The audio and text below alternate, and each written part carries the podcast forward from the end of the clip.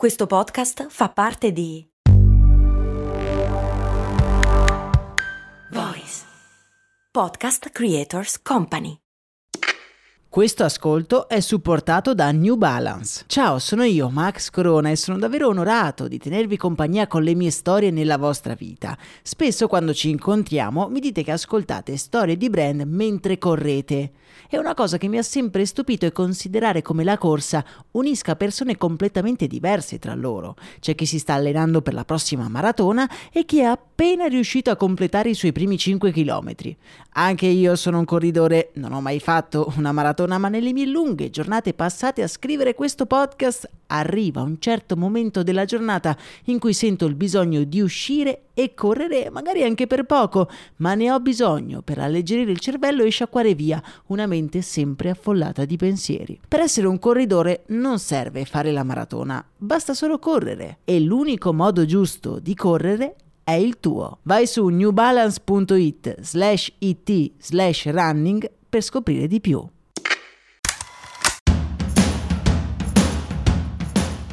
Benvenuti amici ed amiche in questo nuovo appuntamento in cui andiamo un po' a scovare le mitiche storie che si nascondono dietro gli oggetti quotidiani della nostra vita.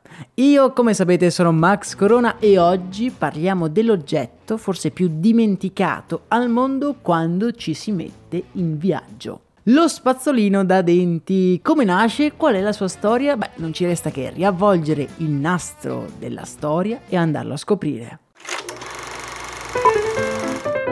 Come molti oggetti di cui abbiamo già raccontato la storia, anche le origini dello spazzolino si perdono un po' nei meandri della storia. Non parliamo proprio di spazzolini nelle stesse forme, ma fin dai tempi più antichi, insomma fin da quando abbiamo cominciato a documentare la storia, si possono trovare dei vari esempi di strumenti per l'igiene orale. Ramoscelli con piume, ossi con conficcati dentro degli aculei di porcospino, Insomma, utensili comodi e discreti se ne trovano parecchi.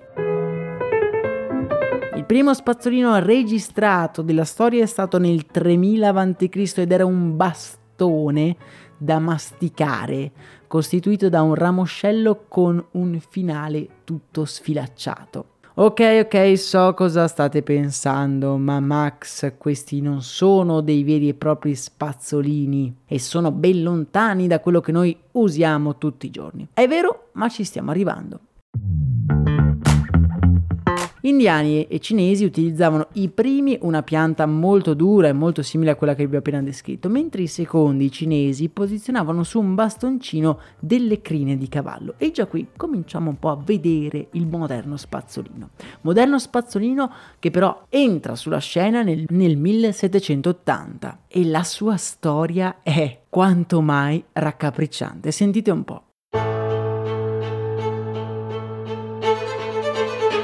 La leggenda narra che tal William Gaddins, un inglese, mentre era chiuso in carcere con l'accusa di aver causato una rivolta, beh, gli viene un pensiero malsano. Mentre in carcere il buon William decide di creare un metodo nuovo per lavarsi i denti. All'epoca per lavarsi i denti si usava uno straccio imbevuto di fuliggine e sale. Beh, direi ottimo, immaginatevi in carcere nel 1700 uno straccio usato, beh, gran bell'igiene orale. Guardando quello straccio, William dice comprensibilmente no, questo metodo mi fa schifo, io sono un tipo raffinato e quindi prende un piccolo osso di maiale, ci fa dei fori e ci mette dentro delle setole, prese in prestito da una guardia.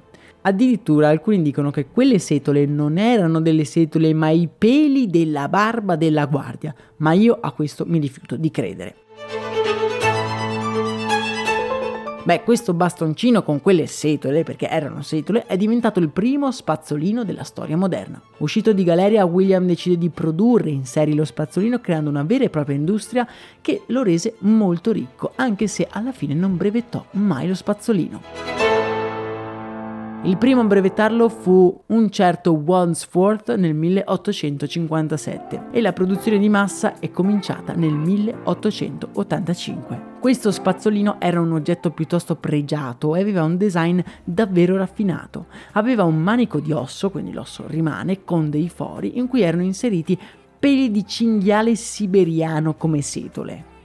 Ovviamente la diffusione di massa non è avvenuta fino alla seconda guerra mondiale.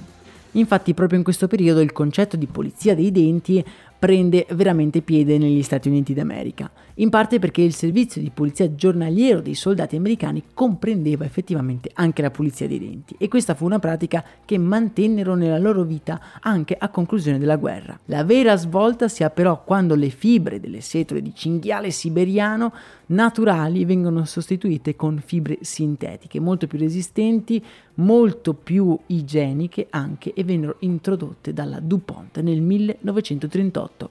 Il primo spazzolino elettrico, il Broxodent, fu introdotto dalla società Bristol Myers o la Bristol Myers Squibb al centenario dell'American Delta Association del 1959. Nel gennaio 2003 lo spazzolino, e qui preparatevi perché è una notizia incredibile, da denti, lo spazzolino da denti fu scelto come l'invenzione americana numero uno per la quale non era possibile vivere senza, battendo l'automobile, il computer, il telefono cellulare e il forno a microonde, cioè lo spazzolino da denti.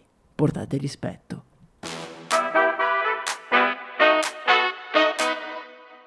Mi raccomando, se vi dovessero piacere questi episodi, oltre che ascoltare, e vi ringrazio per l'ascolto, condividetelo con i vostri amici e colleghi.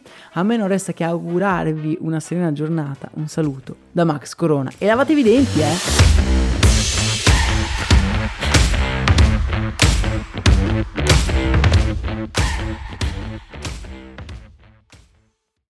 I'm Sandra, and I'm just the professional your small business was looking for. But you didn't hire me because you didn't use LinkedIn jobs. LinkedIn has professionals you can't find anywhere else, including those who aren't actively looking for a new job but might be open to the perfect role, like me. In a given month, over 70% of LinkedIn users don't visit other leading job sites. So if you're not looking on LinkedIn, you'll miss out on great candidates like Sandra. Start hiring professionals like a professional. Post your free job on linkedin.com/spoken today.